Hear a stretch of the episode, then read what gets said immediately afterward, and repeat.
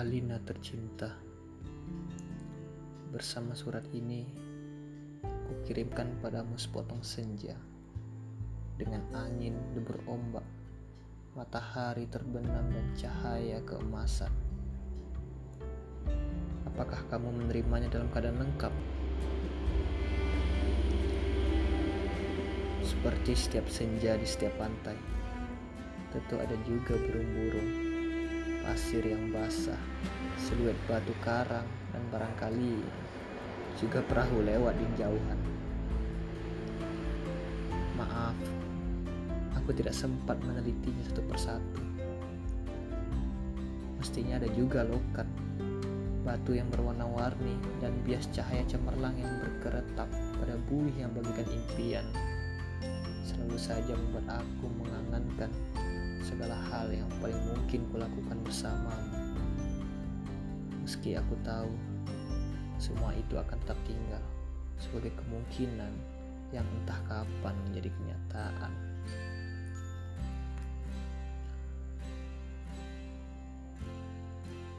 Kukirimkan sepotong senja ini untukmu Alina. Dalam amplop yang tertutup rapat dari jauh karena aku ingin memberikan sesuatu yang lebih dari sekedar kata-kata. Sudah terlalu banyak kata di dunia ini, Alina. Dan kata-kata ternyata tidak mengubah apa-apa. Aku tidak akan menambah kata-kata yang sudah tak terhitung jumlahnya dalam sejarah kebudayaan manusia, Alina. Untuk apa? Kata-kata tidak ada gunanya dan selalu sia-sia. Lagi pula, siapakah yang masih sudi mendengarnya? Di dunia ini semua orang sibuk berkata-kata tanpa peduli apakah ada orang lain yang mendengarnya. Bahkan mereka juga tidak peduli dengan kata-katanya sendiri. Sebuah dunia yang sudah berlebihan kata-kata tanpa makna Kata-kata sudah luber dan tidak dibutuhkan lagi. Setiap kata bisa diganti artinya. Setiap arti bisa diubah maknanya. Itulah dunia kita, Alina.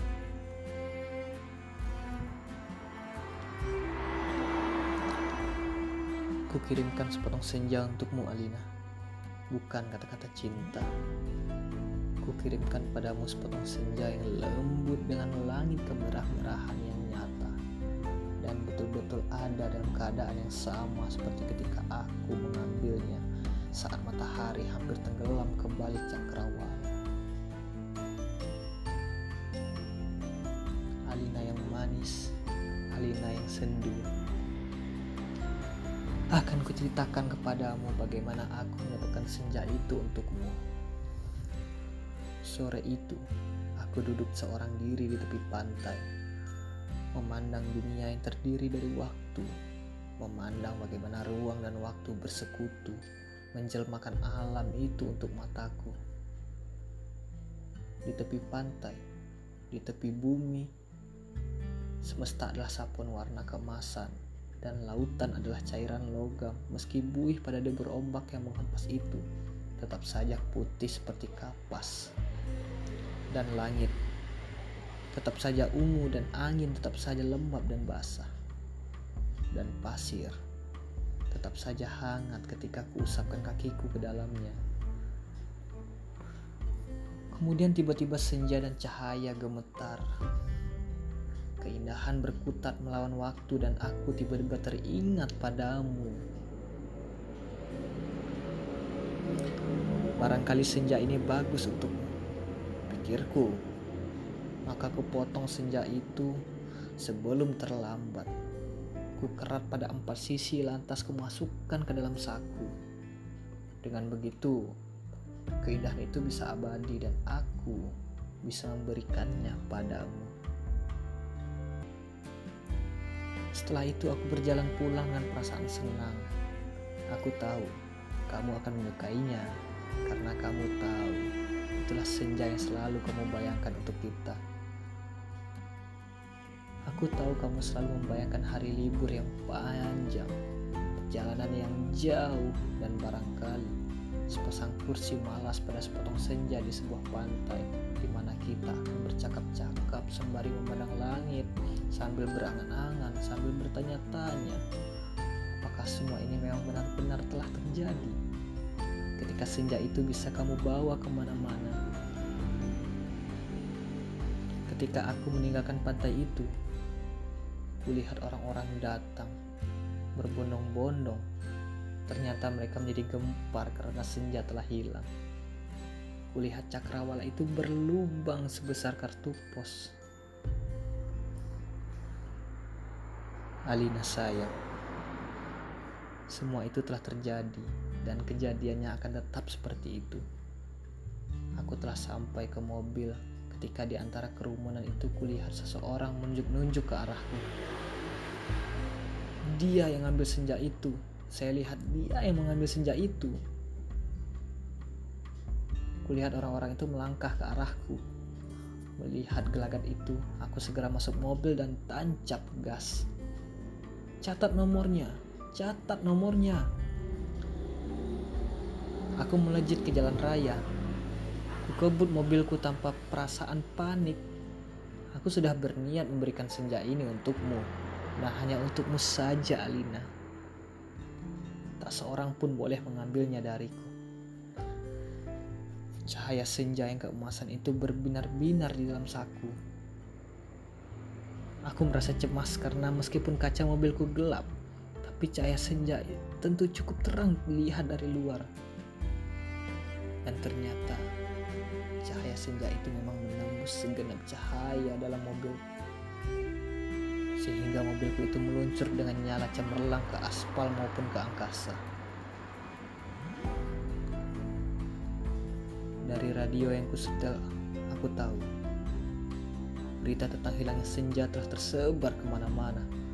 Dari televisi dalam mobil, bahkan kulihat potretku sudah terpampang. Haduh, baru hilang satu senja saja sudah paniknya seperti itu. Apa tidak bisa menunggu sampai besok? Bagaimana kalau setiap orang mengambil senja untuk pacarnya masing-masing? Barangkali memang sudah waktunya dibuat senja tiruan yang bisa dijual di toko-toko, dikemas dalam kantong plastik dan dijual di kaki lima. Sudah waktunya senja diproduksi besar-besaran supaya bisa dijual anak-anak pedagang asongan di perempatan jalan. Senja, senja, cuma seribu tiga. Di jalan tol mobilku melaju masuk kota.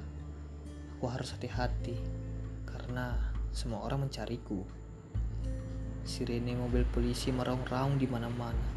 Cahaya kota yang tetap gemilang tanpa senja membuat cahaya keemasan dari dalam mobilku tidak terlalu kentara. Lagi pula, di kota, tidak semua orang peduli apakah senja hilang atau tidak. Di kota kehidupan berjalan tanpa waktu tidak peduli pagi, siang, sore, atau malam. Jadi, tidak pernah penting senja itu ada atau hilang.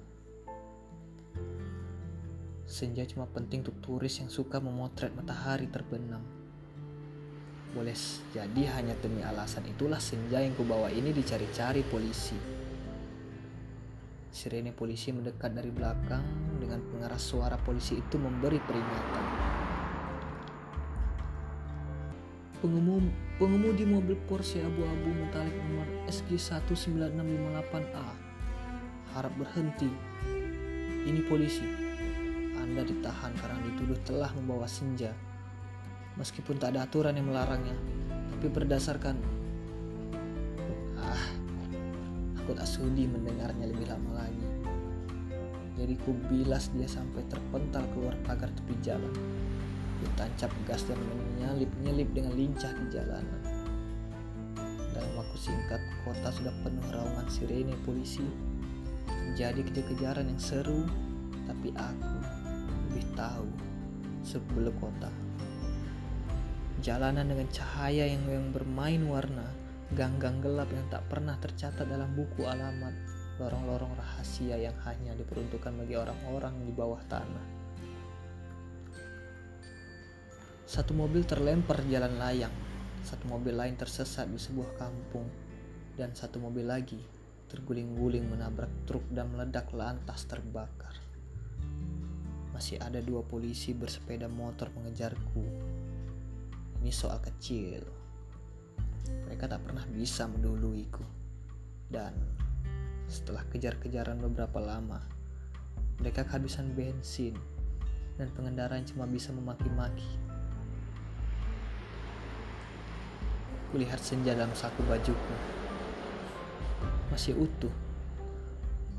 Angin berdesir, langit semburat ungu, berombak menghempas ke pantai. Hanya padamulah senja ini kuserahkan Alina. Tapi Alina, polisi ternyata tidak sekonyol yang kusangka. Di segenap sudut kota mereka telah siap siaga. Bahkan aku tak bisa membeli makanan untuk mengisi perut. Bahkan di langit tanpa senja, helikopter mereka menyalakan lampu di setiap celah gedung bertingkat. Aku tersudut dan akhirnya nyaris tertangkap. Kalau saja tidak ada gorong-gorong yang terbuka, mobilku sudah kutinggal ketika memasuki daerah kumuh itu. Aku berlari di antara gudang, rumah tua, tiang serta temali. Terjatuh di atas sampah, merayapi tangga-tangga reot, sampai seorang gelandangan menuntunku ke suatu tempat yang tak akan pernah kulupakan dalam hidupku. Masuklah, katanya tenang. Di situ kamu aman. Ia menunjukkan gorong-gorong yang terbuka itu. Ada tikus keluar dari sana. Baunya bacin dan pesing. Ku tengok ke bawah. Kulihat kelelawar bergantungan. Aku ragu-ragu. Namun, deru helikopter dengan lampu sorotnya yang mencari-cari itu melenyapkan keraguanku. Masuklah. Kamu tidak punya pilihan lain dan gelandangan itu mendorongku. Aku terjerembab jatuh, bau busuknya bukan main. Gorong-gorong itu segera tertutup dan ku dengar gelandangan itu merebahkan diri di atasnya. Lampu sorot helikopter menembus celah gorong-gorong tapi tak cukup untuk melihatku.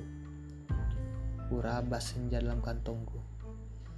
Cahayanya yang merah kemas-emasan membuat aku bisa melihat dalam kegelapan. Aku melangkah dalam gorong-gorong yang rupanya cukup tinggi juga. Kusibukkan kelelawar bergantungan yang entah mati entah hidup itu. Kulihat cahaya putih di ujung gorong-gorong. Air busuk mengalir setinggi lutut. Namun, makin ke dalam makin surut. Di tempat yang sering kulihat anak-anak gelandangan duduk-duduk maupun tiduran. Mereka berserakan memeluk rebana dengan mata yang tidak memancarkan kebahagiaan. Aku berjalan terus melangkahi mereka dengan coba bertahan. Betapapun ini lebih baik daripada harus menyerahkan senja Alina. Di ujung gorong-gorong, di tempat cahaya putih itu, ada tangga menurun ke bawah. Kuikuti tangga itu cahaya semakin terang dan semakin benderang. Astaga. Kamu boleh tidak percaya, Alina. Tapi kamu akan terus membacanya. Tangga itu menuju ke mulut sebuah gua. Dan tahukah kamu, ketika aku keluar dari gua itu, aku ada di mana? Di tempat persis sama dengan tempat di mana aku mengambil senja itu untukmu, Alina sebuah pantai dengan senja yang bagus, ombak, angin, dan kepak burung. Tak lupa cahaya keemasan dan bias bunga pada mega-mega yang berarak bagaikan aliran mimpi. Cuma saja, tidak ada lubang sebesar kartu pos. Jadi meskipun persis sama, tapi bukan tempat yang sama. Aku berjalan di tepi pantai, tenggelam dalam guyuran alam yang perawan. Nyiur tentu saja, matahari dan dasar lautan yang hening dengan lidah ombak yang berdesis-desis. Tak ada cottage, tak ada barbecue, tak ada marina. Semua itu memang tidak perlu. Senja yang bergetar melawan takdir membiaskan cahaya keemasan ke tepi semesta. Aku sering malu sendiri melihat semua itu, Alina. Apakah semua itu mungkin diterjemahkan dalam bahasa? Sambil duduk di tepi pantai, aku berpikir-pikir. Untuk apakah semua ini kalau tidak ada yang menyaksikannya? Setelah berjalan ke sana kemari, aku tahu kalau dunia dalam gorong-gorong ini kosong lompong.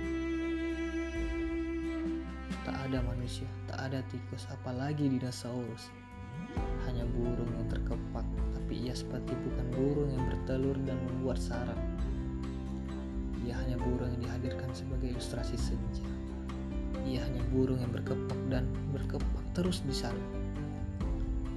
Aku tak habis pikir, Alina. Alam seperti ini dibuat untuk apa? Untuk apa senja yang bisa membuat seseorang ingin jatuh cinta itu jika tak ada seseekor dinosaurus pun menikmatinya? Sementara di atas sana, orang-orang ribut kehilangan senja. Jadi, begitulah Alina. Ku ambil juga senja itu. Ku kerat dengan pisau Swiss yang selalu ku bawa pada empat sisinya, sehingga ada cakrawala itu terbentuk lubang sebesar kartu pos. Dengan dua senja di saku kiri dan kanan, aku melangkah pulang. Bumi berhenti beredar di belakangku, menjadi kegelapan yang basah dan bacin. Aku mendaki tangga kembali menuju gorong-gorong bumiku yang terkasih. Sampai di atas, setelah melewati kelelawar bergantungan, anak-anak gelandangan berkaparan, dan air setinggi lutut. Kulihat polisi-polisi helikopter sudah pergi. Gelandangan yang menolongku sedang tiduran di bawah tiang listrik sambil meniup saksofon. Aku berjalan mencari mobilku masih terparkir dengan baik di supermarket. Nampaknya bahkan baru saja dicuci. Sambil mengunyah pizza, segera ku kebut mobilku menuju pantai. Dengan dua senja di saku kiri dan kanan, lengkap dengan matahari, laut, pantai, dan cahaya keemasannya masing-masing. Mobilku bagai memancarkan cahaya ilahi. Sepanjang jalan layang, sepanjang jalan tol, ku tancap gas dengan kecepatan penuh. Alina kekasihku, pacarku, wanitaku. Kamu pasti sudah tahu apa yang terjadi kemudian. Kupasang senja yang dari gorong-gorong pada lubang sebesar kartu pos itu dan ternyata pas. Lantas ku kirimkan senja yang asli ini untukmu lewat pos. Aku ingin mendapatkan apa yang kulihat pertama kali. Senja dalam arti yang sebenarnya. Bukan semacam senja yang ada di gorong-gorong itu. Kini gorong-gorong itu betul-betul menjadi gelap, Alina. Pada masa yang akan datang, orang-orang tua akan bercerita pada cucu-cucunya tentang kenapa gorong-gorong menjadi gelap. Mereka akan berkisah bahwa sebenarnya ada alam lain di bawah gorong-gorong dengan matahari dan rembulannya sendiri. Namun, semua itu tidak ada lagi karena seorang telah mengambil senja untuk menggantikan senja lain di atas bumi. Orang-orang tua itu juga akan bercerita bahwa senja yang asli telah dipotong dan diberikan oleh seseorang kepada pacarnya. Alina yang manis, paling manis dan akan selalu manis. Terimalah sepotong senja itu hanya untukmu dari seseorang yang ingin membahagiakanmu. Awas, hati-hati dengan lautan dan matahari itu. Salah-salah cahayanya membakar langit dan kalau tumpah airnya bisa membanjiri permukaan bumi. Dengan ini, kukirimkan pula kerinduanku padamu. Dengan cium, peluk, dan bisikan terhangat dari sebuah tempat yang paling sunyi di dunia.